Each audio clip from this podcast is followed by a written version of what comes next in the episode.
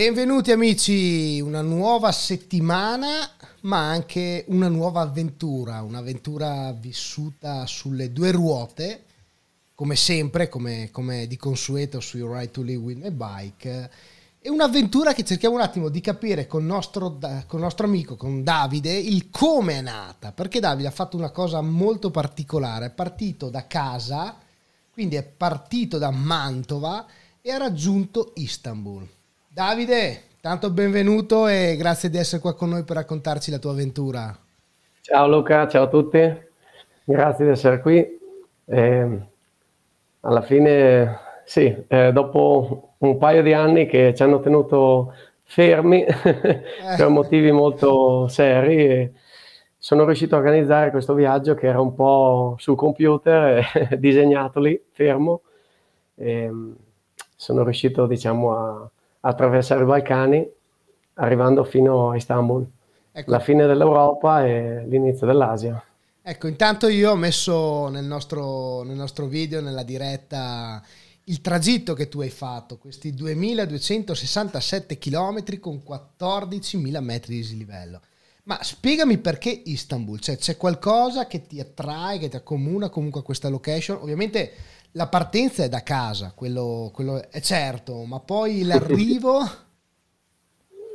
Eh, la città, diciamo che mh, mm, sia è un, è un, crocevia di popoli, cultura, storia e mi ha sempre affascinato. Poi sapendo anche che si riesce, da, diciamo, partendo da casa, potevo attraversare e vedere tutti i Balcani, ho disegnato il percorso come diciamo a mio piacimento, eh, vedendo sia capitali che anche parchi naturali, e, costeggiando Danubio. E, diciamo, mi sono tolto la voglia di, di pedalare un po' in tutti, in tutti gli ambienti. Eh, beh, compli- complimenti. Alla...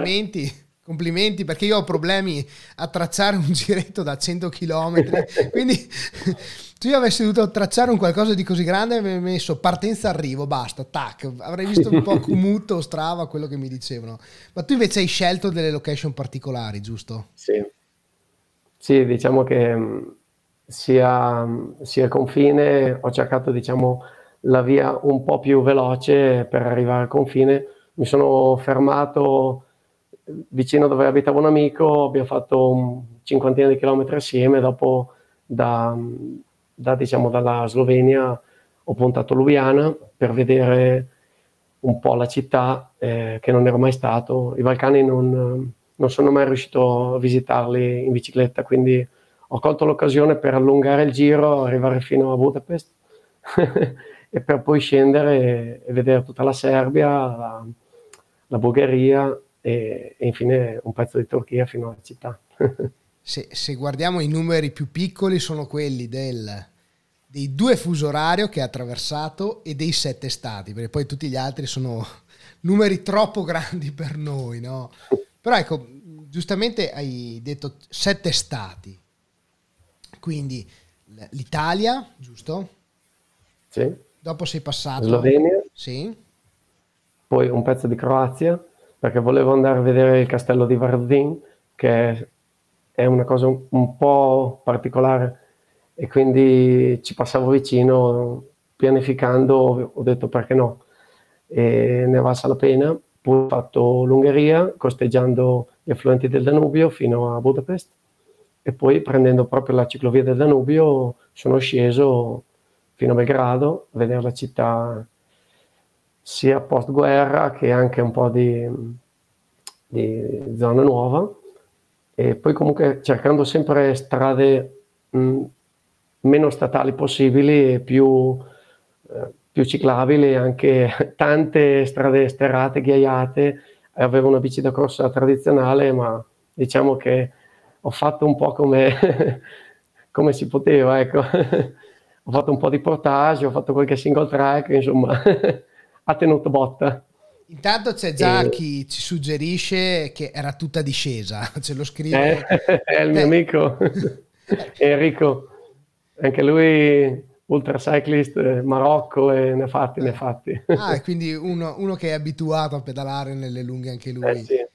Ma, ma... Uno che Ecco, a proposito della tutta discesa, ovviamente per non inciampare in passi mostruosi, salite eh, devastanti, avrai pianificato anche i tragitti in base anche all'altimetria, giusto? Mi sto, mi sto cercando un po' di entrare nel, nella mente di Davide, giusto per capire come si pianificano 2267 km.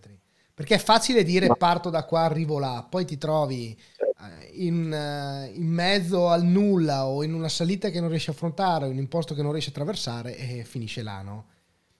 Sì, diciamo che mh, ho usato più strumenti per tracciare, sia Komoot che anche siti come MapICZ o anche Basecamp con le varie eh, Google Earth per vedere certe strade, perché sapevo che mh, con le gomme da 28 e tante strade sterrate e anche in Bulgaria soprattutto tante strade un po' abbandonate, si poteva rischiare diciamo di insomma, arrivare un po' alla frutta con la bicicletta. Eh. Ecco.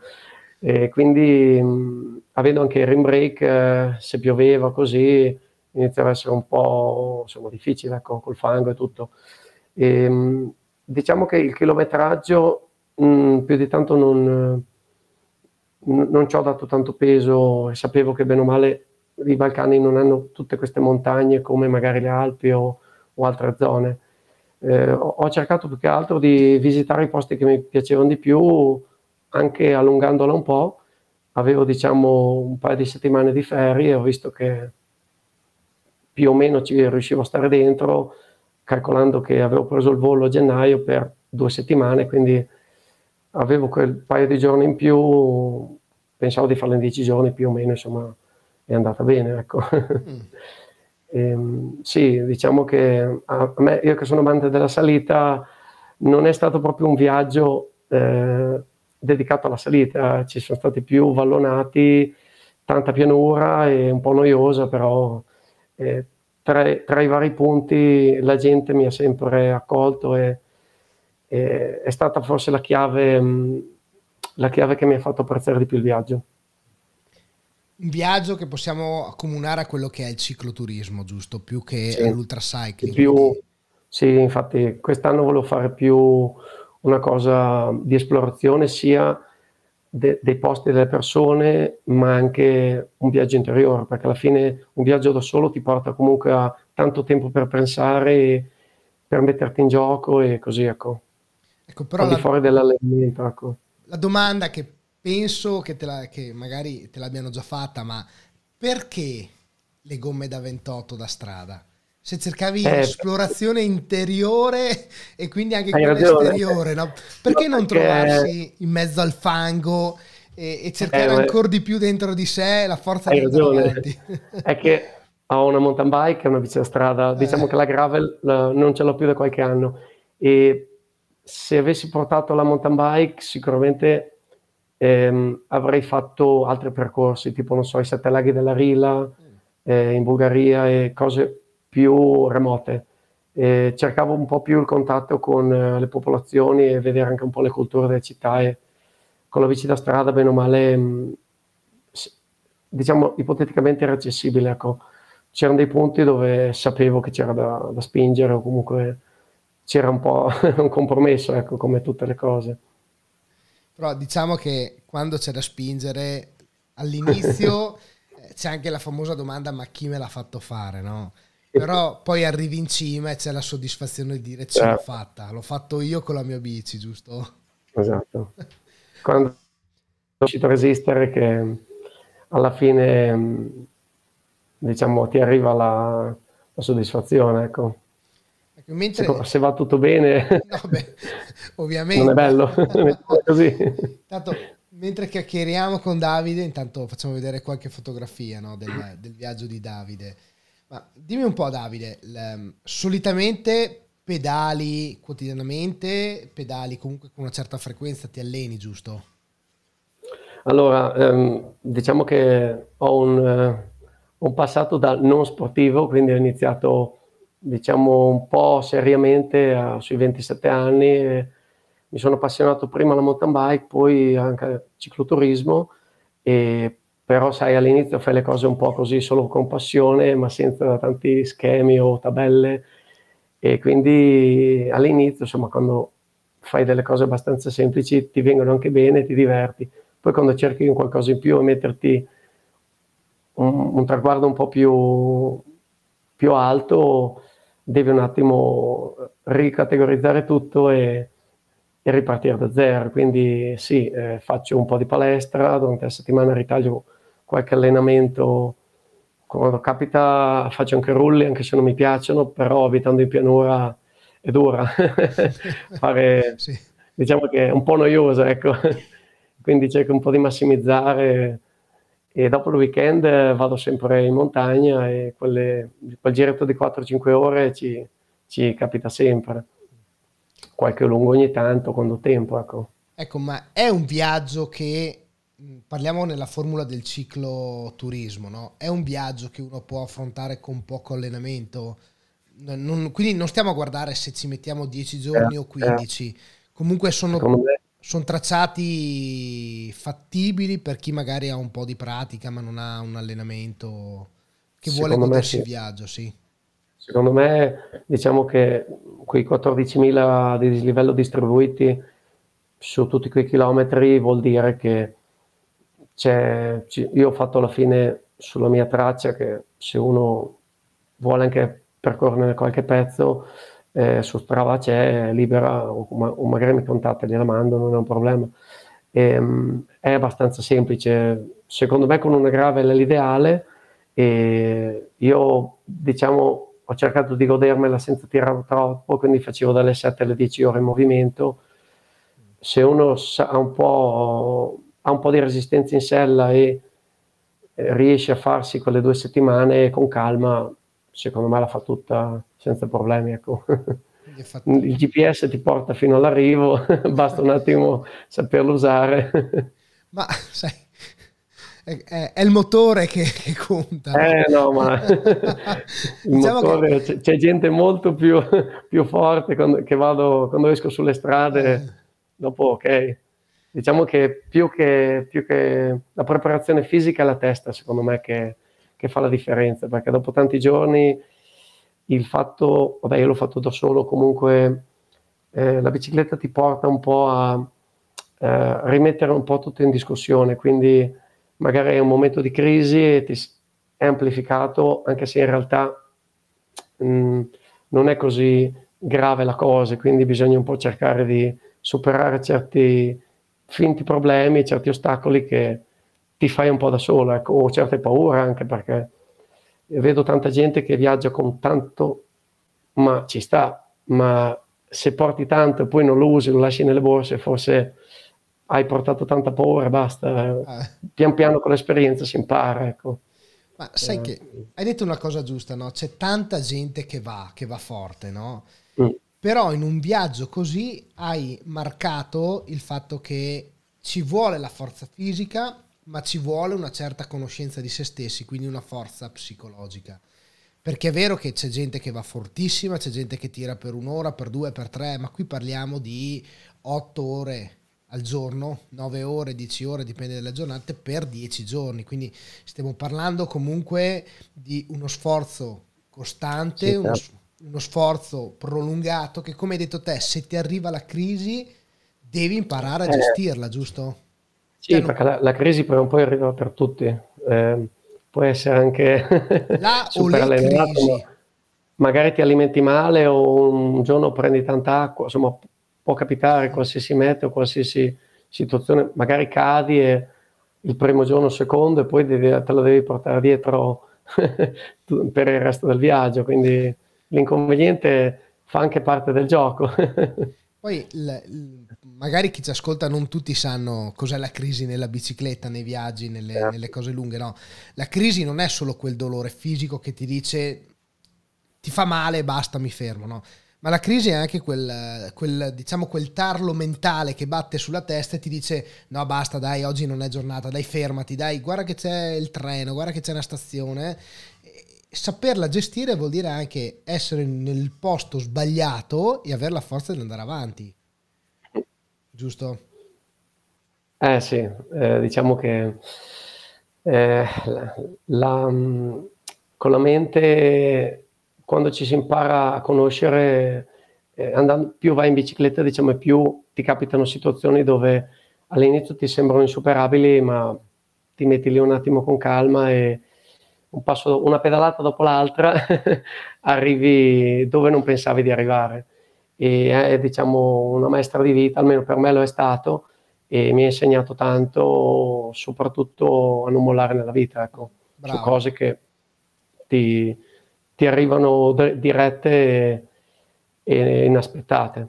Sai che mi hai tolto le parole di bocca, perché mentre stavi parlando stavo proprio pensando a come eh, la bicicletta a volte è sofferenza, a volte è crisi, a volte è dolore, a volte la voglia di abbandonare, ma devi avere quella forza che, che non è che tutti ce l'hanno, a volte basta solo coltivarla, no? quindi con le lunghe distanze vi dicendo.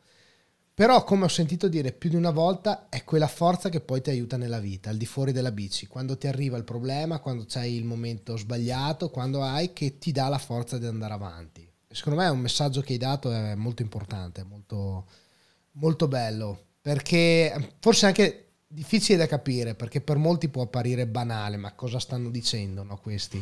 Invece, più di una volta l'ho sentito più di una volta nelle chiacchierate, se ne è parlato e qualche volta quando sei su pedale pensi a quello che viene detto, come un discorso come quello che hai appena fatto, quando sei su pedale che ti arriva la voglia di fermarti, là scatta la scintilla, là c'è la voglia di...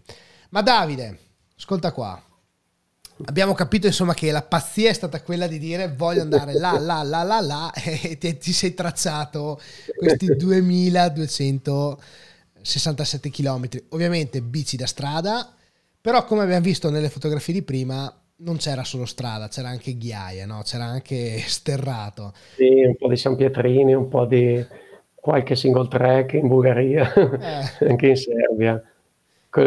Diciamo che qualche vecchia strada romana ancora in atto, c'è, c'è. che sembrano super, super tranquille, belle da computer, sai, eh, non ti sembra, e poi ti fai, non so, 100 km attraverso Belgrado che sono ogni 20-30 metri, c'è un taglio per traverso, sono tutti piastroni di cemento e quindi lì dici ogni, ogni, chilometro fai che non si rompano tutti i raggi, perché è vero che sono leggero, però eh, bisogna un po' controllare dopo le pressioni, i copertoni, un po', un po' tutto. Bisogna andare piano, non è che ci puoi andare ai 40 all'ora. Ci vuole un po' di cautela, ma abbiamo visto anche la bici, la riproponiamo adesso nel, nel video, no? nella diretta. Eh, ovviamente c'è anche chi ci ascolterà, ci ascolterà nei podcast, quindi non riuscirà a vedere questa, questa bicicletta. Ma spiegaci un attimo il come ti sei organizzato col setup della bici cosa hai preferito portarti via. E a proposito, anche in vista di quello che sono state le strade che magari non ti immaginavi, se c'è stato qualcosa che hai portato in più di troppo o comunque cosa hai portato anche per la manutenzione per le piccole riparazioni.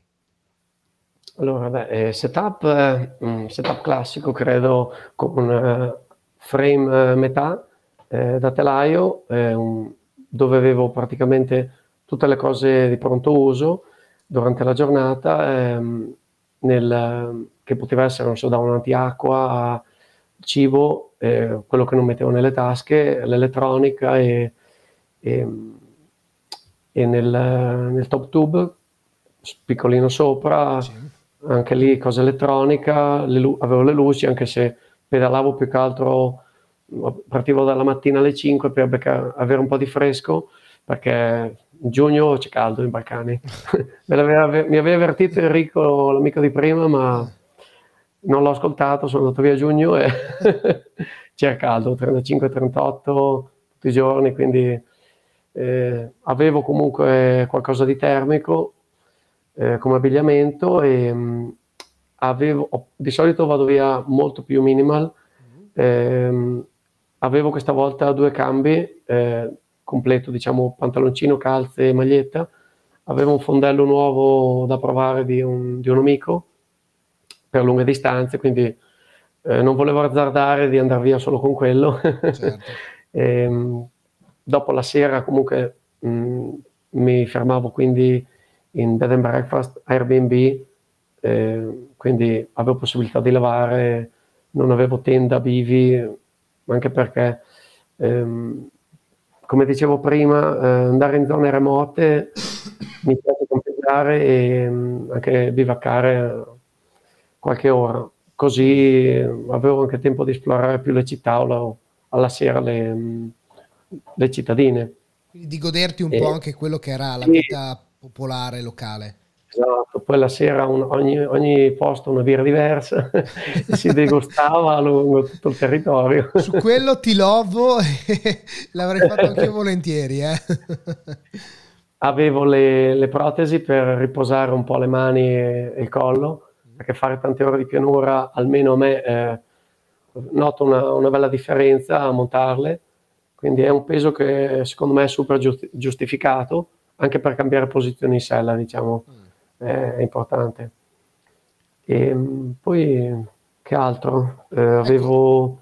Noto tre vabbè, cose. Per, per, per, riparare tutto il necessario, diciamo che a parte un copertone, avevo pezzi di copertone con, con dell'attac, avevo mm, cose di pronto uso per riparare la catena, smaglia catena, raggi, però diciamo nel caso capita la sfortuna e caso vuoi, è capitata il secondo giorno subito, che mi si è rotto il, il filo del cambio col telaio, col filo interno. Sì. Eh, cosa vuoi mai? Fai la strada con la marcia che hai fino a, al primo meccanico e poi te lo sistema lui. Nella serie sperare di essere in salita quando si rompe, insomma. Eh, non lo so perché lì ho fatto una quarantina di chilometri, eh. tra, eh, c'era un po' di bufera anche insomma non, non, arrivavo più con rapportino, però per salite e discesa non so cos'era peggio, però ah, alla beh. fine si è superata. Giustamente. non sono questi problemi. Diciamo che ci sono tre cose che mi appaiono subito all'occhio, no? L'utilizzo di una sella Brooks, quindi in cuoio, sì, quella... comunque una, una, serie C, quindi comunque non cuoio, ma è la Lega Caucciù. No, no, è, è, in, in, cuoio. Ah, in cuoio, è quindi è una B. Ok, perfetto. Sì, sì.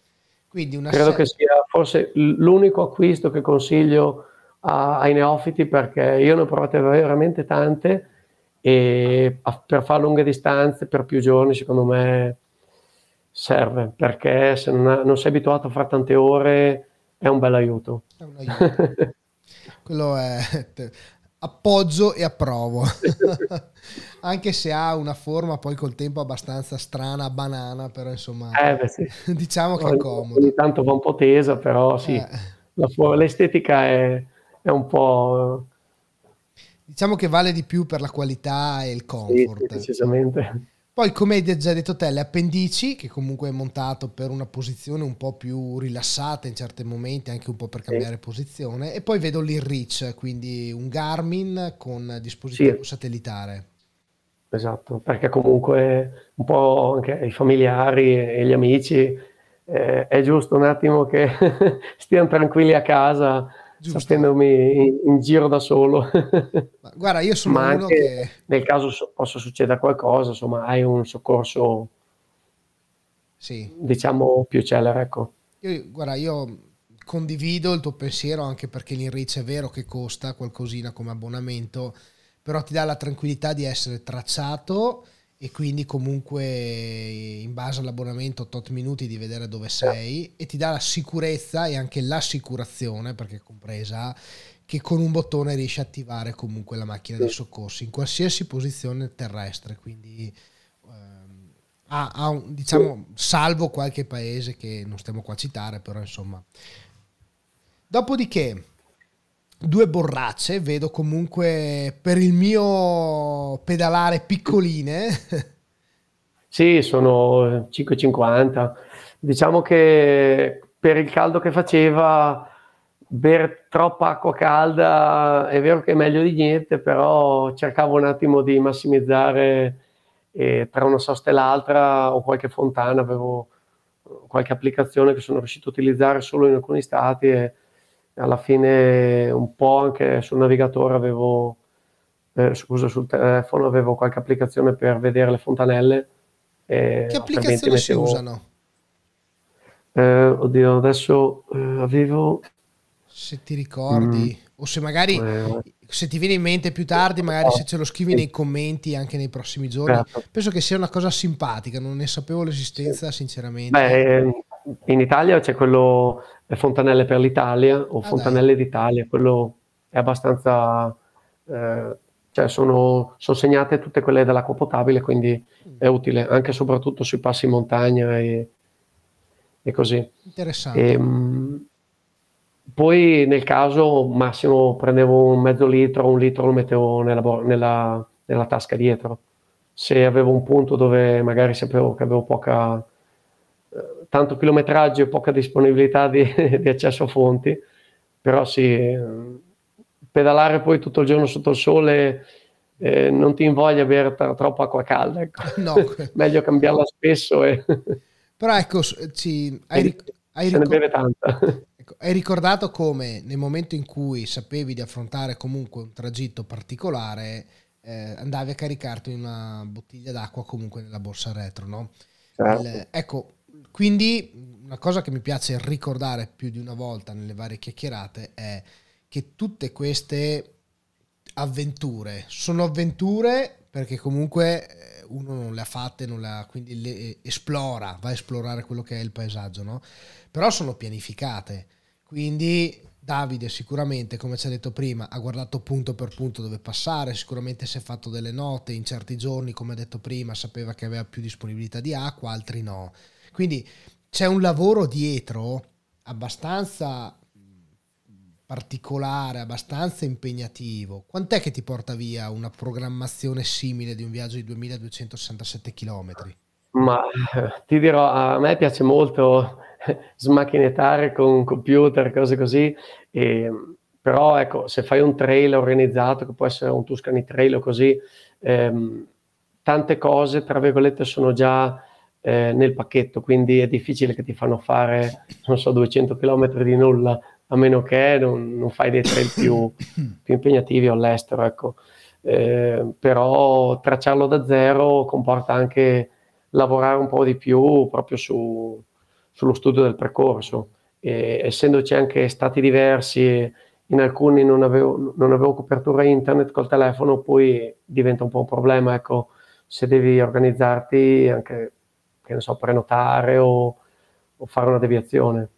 Mm. Quindi ci ho investito un po' di tempo la sera, piuttosto che magari guardarti la tv o leggerti un libro, sai, quando hai poi quell'obiettivo in testa lo fai volentieri, non, non ti pesa. Certo. Sicuramente per fare un viaggio così o anche un altro viaggio che comporta comunque impegno e, e anche un investimento, lo devi volere, cioè serve un, un ardente desiderio, diciamo, altrimenti quando poi sei in crisi o, o, ti capita qualsiasi cosa, perché alla fine capita, certo. diciamo che trovi sempre il piano B. Se, se invece vuoi solo la meta, alla fine la ottieni. Mm.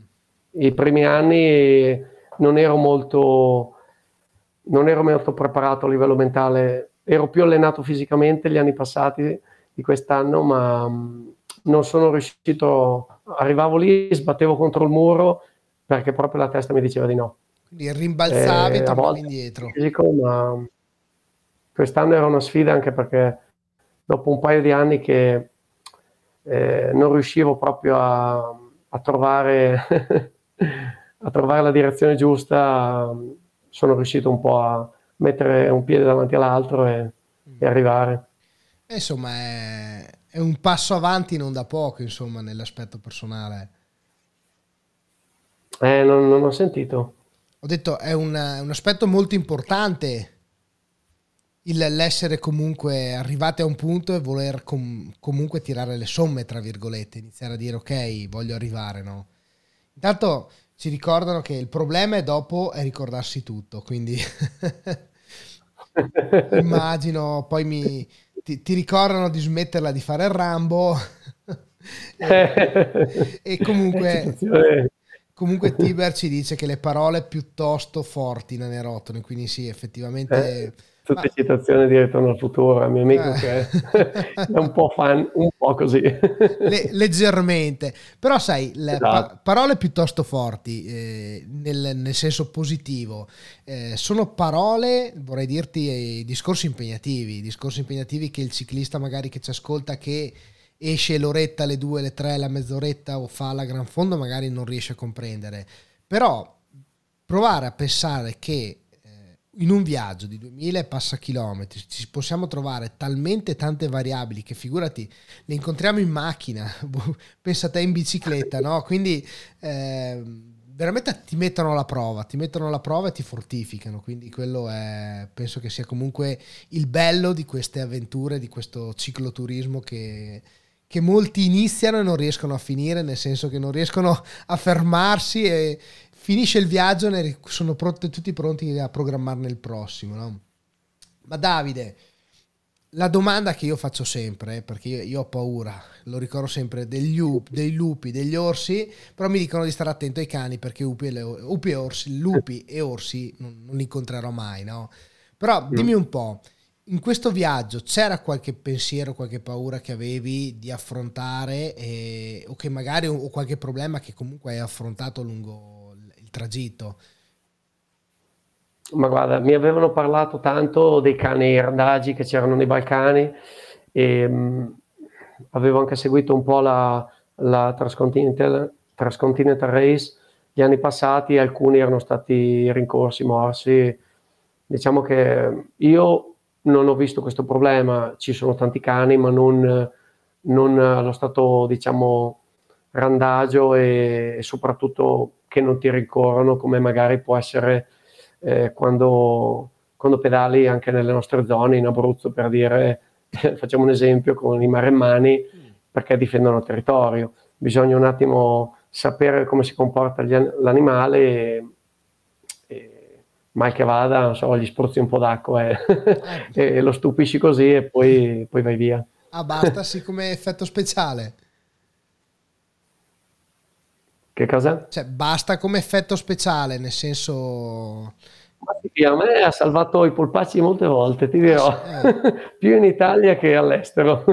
Ecco, vedi che... Altri problemi, altri problemi, ma ti dirò, alla fine la lingua, la moneta, pensavo comunque fosse un po' più accessibile, quindi avevo ovviamente carta di credito, contanti, ma passata la Slovenia dovevi cambiare i soldi. Era anche bello perché si tornava un po' come una volta, quindi eh.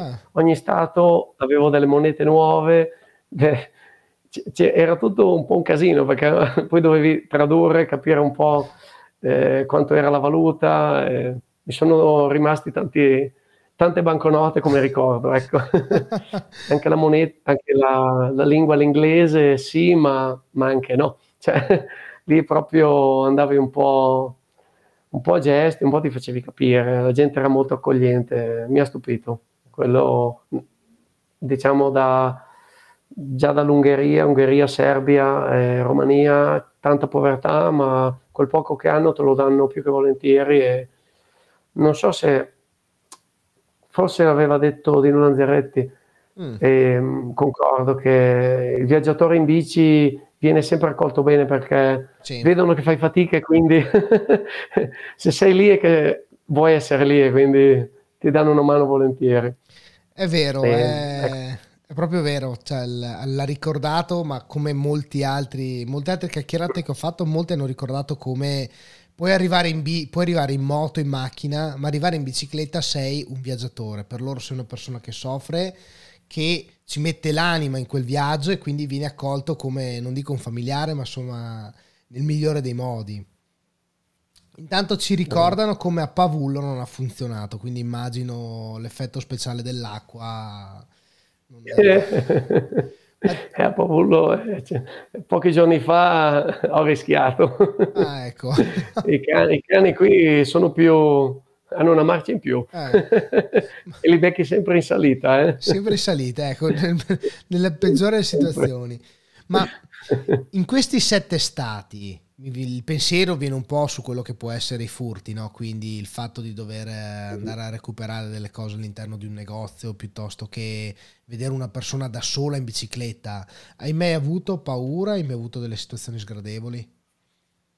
Ma paura no, ma non per incoscienza, ma perché dopo un po' che, che viaggi ti rendi conto che eh, ovviamente non puoi abbandonare una bicicletta che che ha un valore eh, in un posto dove tutti fanno la fame, quindi certo. è un po' da polli, però ci sono situazioni dove eh, magari, non so, entro in un market o entro, non la lascio in strada con magari tre persone fuori che eh, in certe situazioni magari la leghi con un lucchettino, la porti dentro, fai due chiacchiere con la commessa e te la tieni lì un attimo, cioè eh, se capisci un attimo, leggere, se leggi la situazione t- ti fai tante paranoie in meno. Dopo diciamo che qualche, qualche situazione un po' così c'è, ma mi era capitato anche in Italia.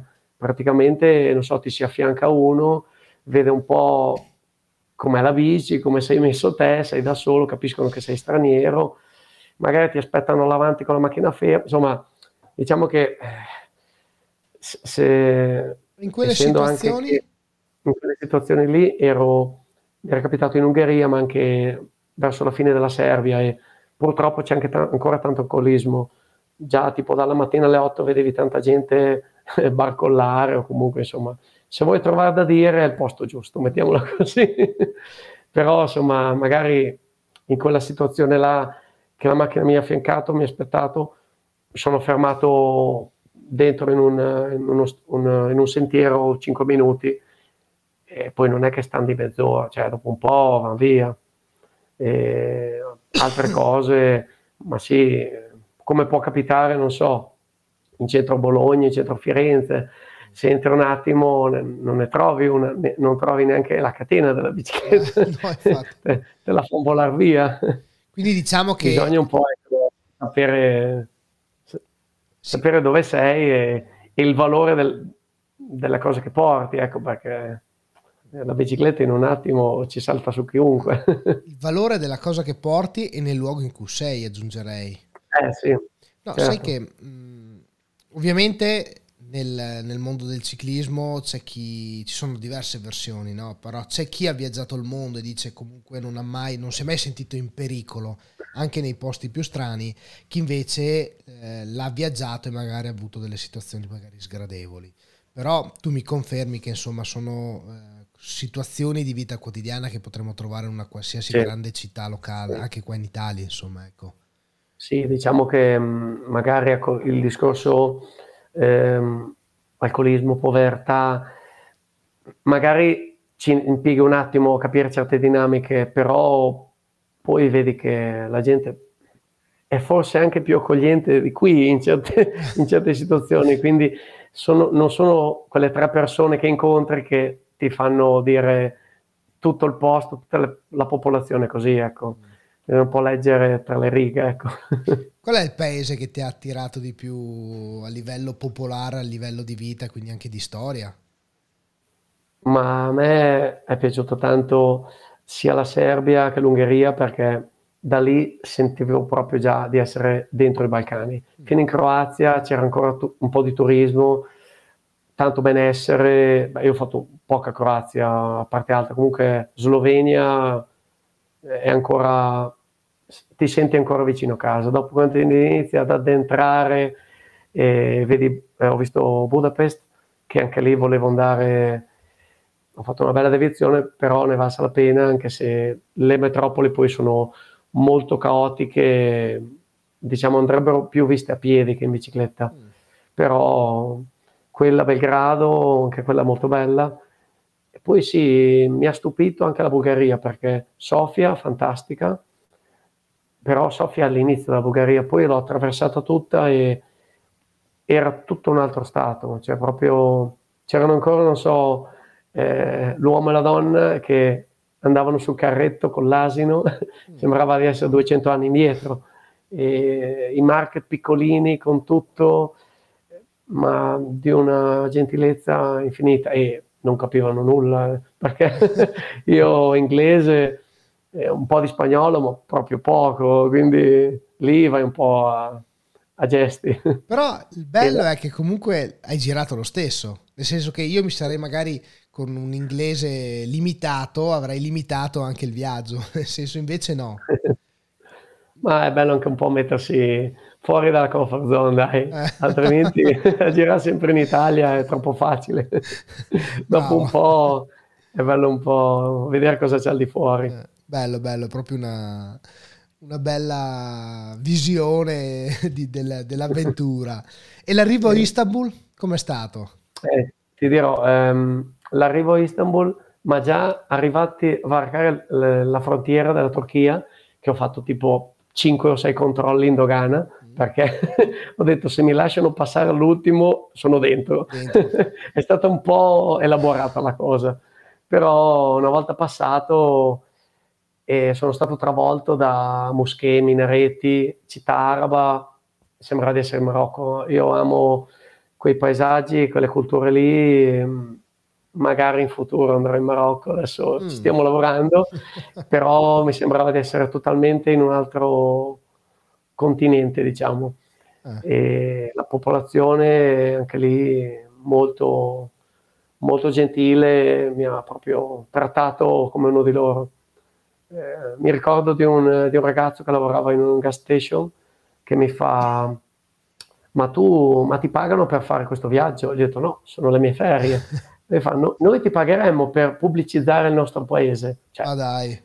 Perché eh, effettivamente c'è pochissima gente che magari fa quello. Io ho visto, ho incontrato pochissimi ciclisti sulla strada, ah. sono tante ciclabili, speravo anche di fare due chiacchiere, diciamo, ma mm, non erano strade molto battute. E quindi posso capire anche, magari uno all'inizio dice preferisco fare altri percorsi, e, però secondo me fino alla ciclabile del Danubio, scendendo, fare tutta l'Ungheria, lì, lì diciamo, è, è abbastanza battuta. Mm. Dopo si va un po' più in terre inesplorate. Quindi la prima parte la consigli, insomma, ecco, per chi Ma vuole provare... Io la consiglio tutta, eh. per chi all'inizio magari sì. Magari facciamo solo la prima parte, ecco. Esatto. No, sai, io parlo sempre con un po' di invidia, no? Perché mi piacerebbe provare e a volte mi nascondo dietro la famiglia, i bambini, al lavoro, però a volte basta solo poco, basta solo volerlo e come si dice sempre quello che si vuole si può, perché poi magari passiamo ore al bar con gli amici piuttosto che sul divano, no? se quelle invece le trasformiamo in mi faccio un bel giretto, sicuramente riusciremo ad affrontarlo, ma non si sa mai. Comunque ci hai già svelato che hai in programma di andare in Marocco, quindi alla domanda eh, cosa eh, pensi, ma... qual è la prossima avventura? Bisogna un po' con- conciliare nuovo lavoro, ferie, qui... Eh Marocco o ci vai all'inizio dell'anno o ci vai a novembre, ottobre, quindi è un po', un po difficile, vediamo, magari ci, ci, sarebbe un'altra idea in ballo, ma è un po' presto per svelarla. ma... magari salterà fuori fra qualche mese, vediamo. Ma ecco, Marocco partendo da dove? Ma Marocco, un amico che è andato con Maurizio D'Oro, e quindi attraversare da, la catena dell'Atlante e arrivare a Marrakesh o partire da Marrakesh comunque un'esplorazione. Mi sarebbe piaciuto anche quest'ottobre fare mm, l'Atlas mm. però quest'anno avevo già investito in questo viaggio quindi non potevo o tirare da una parte o tirare dall'altra. Ecco è solo che ho sentito che l'anno prossimo lo faranno a febbraio, quindi la vedo dura, eh, perché l'aveva rinviato per il Covid. Sì. Ecco. E sono territori off-road, lande desolate, mi piace molto. E anche abbastanza impegnativi. all'aperto. Però ecco, se, eh. se, mi permetti, io faccio anche sempre una domanda per dare un po' del, um, delle metriche a chi ci ascolta o chi ci guarderà in futuro, no? eh, un viaggio simile, quindi un, un, viaggio che hai fatto te, quindi da Mantova a Istanbul. Cos'è che può costare? Se uno volesse anche un po' programmarsi e capire un po' quello che potrebbe essere il budget, ovviamente è ovvio che uno potrebbe dormire in posti lussuosi oppure all'aperto e quello si sa, eh. no? Però ecco, togliendo un po' l'aspetto o facendo una via, una via di mezzo, insomma, cercando un po' di capire mm-hmm. qual è l'impegno, l'impegno economico per un viaggio simile e anche per il rientro, ovviamente. Sì, ma allora ehm, calcola che il volo io l'avevo preso a gennaio, quindi il volo più la bici erano 120 circa, 120-130 euro solo ritorno. E, ehm, il resto, il costo vita non è tanto. Io prendevo sempre una singola che poi diventava quasi sempre una matrimoniale, quindi avevo anche il costo raddoppiato delle stanze, ma non costava tanto.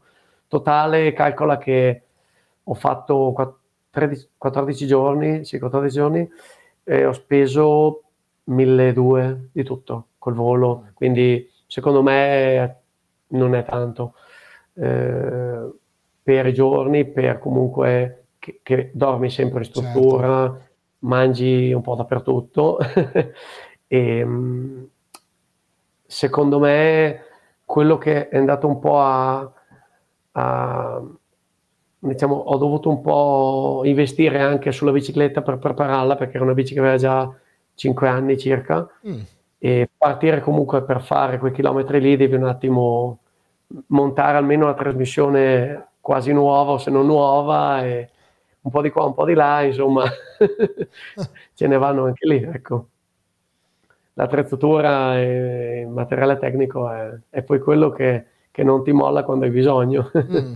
È quello infatti che fa la differenza, giusto? Tra un qualcosa di qualità o comunque qualcosa sì. che hai comprato al peggior discount che puoi trovare, no? Poi sì, trovi anche in viaggio perché capita magari che perdi qualcosa o che rompi qualcosa o che ti sei dimenticato perché puoi anche sbagliare e lasciare a casa qualcosa. Certo. Diciamo che in un modo o nell'altro poi fai, però eh, certi, certi anche l'abbigliamento, non so, il fondello per me è molto importante, eh, le luci, anche quelle cioè, vanno testate, non puoi andare via e fare due giorni e poi magari ti si bruciano perché piove. Eh, devi, un attimo devi un attimo conoscere un po' il tuo mezzo, saperlo riparare almeno un minimo, e per essere, per diciamo, rimanere in sicurezza anche se ti capita qualcosa. Ecco. Ecco, andiamo un po' verso la chiusura e ho qualche curiosità, visto anche un po' il periodo, no?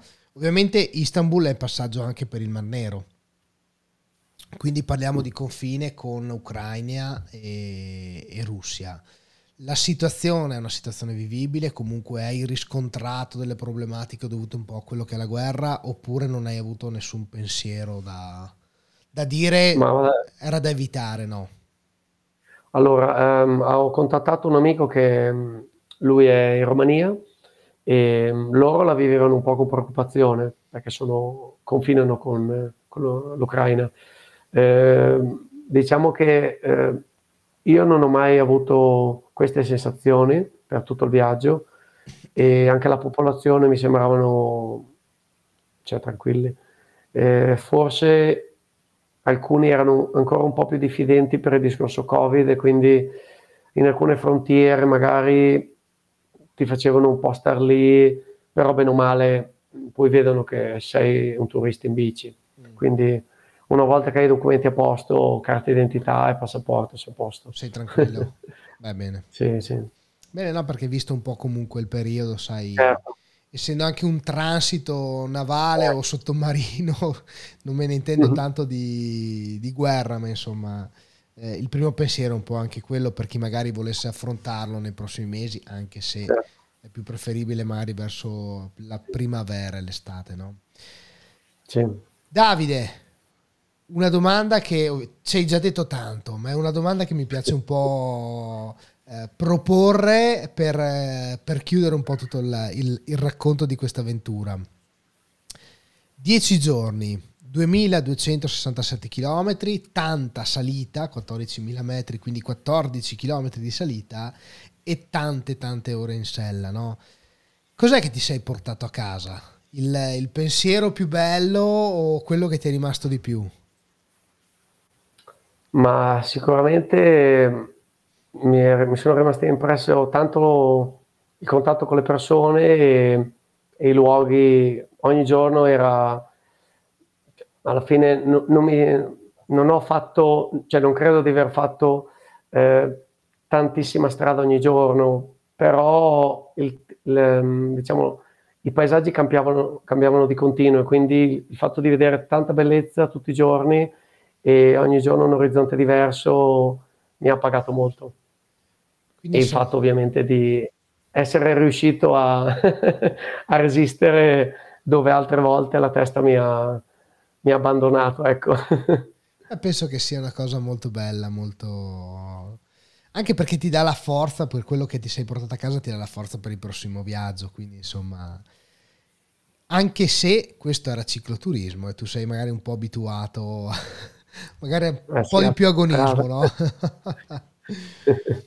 Davide, allora intanto grazie. Prima di salutarti, eh, volevo un po' ricordare, ecco, per chi ha voglia di, vuole, vuole provare, vuole, vuole, un consiglio, vuole capire un attimo in un viaggio come affrontare, cosa portarsi dietro, dove magari è preferibile fermarsi piuttosto che... Può contattarti in qualche maniera? Certo, eh, sul mio Instagram eh, Davide Busoli mi, mi trovate. Eh, Facebook eh, non l'ho più, quindi credo che sia l'unico. La formula, l'unico più cor- la formula, più veloce per contattarti, quindi ricordiamo su sì, Instagram. Sì, volentieri chi ha dei dubbi o curiosità. Ecco, perché è bello, io ricordo sempre che uno parte perché è motivato e a volte la motivazione, anzi nella maggior parte delle volte la motivazione è chi l'ha già fatto e quindi ti può dare qualche consiglio e andare a cancellare tutti quei dubbi magari che ti sei eh, messo in testa per paura o piuttosto che. Però Davide, insomma, Davide viaggia, Davide pedala e quindi insomma per chi vuole contattarlo, come detto prima, Istanbul. Eh, non ti sento. No, dicevo che comunque chi vuole contattarti, Instagram e quindi c'è la possibilità appunto. Davide, certo. un grazie, un uh, in bocca al lupo per uh, le prossime avventure, per uh, il programma 2023 e sicuramente non mancherà la possibilità di, di, risentirci per riprogrammare, quindi ci tieni un po' aggiornati su quello che, che hai fatto, ok? Certo, grazie a te, grazie a tutti e, e buone pedalate pedalate con casco in testa e luce accese, mi raccomando. Accendere il cervello. Buonanotte a tutti, un right to live with me bye. Ciao. Ciao.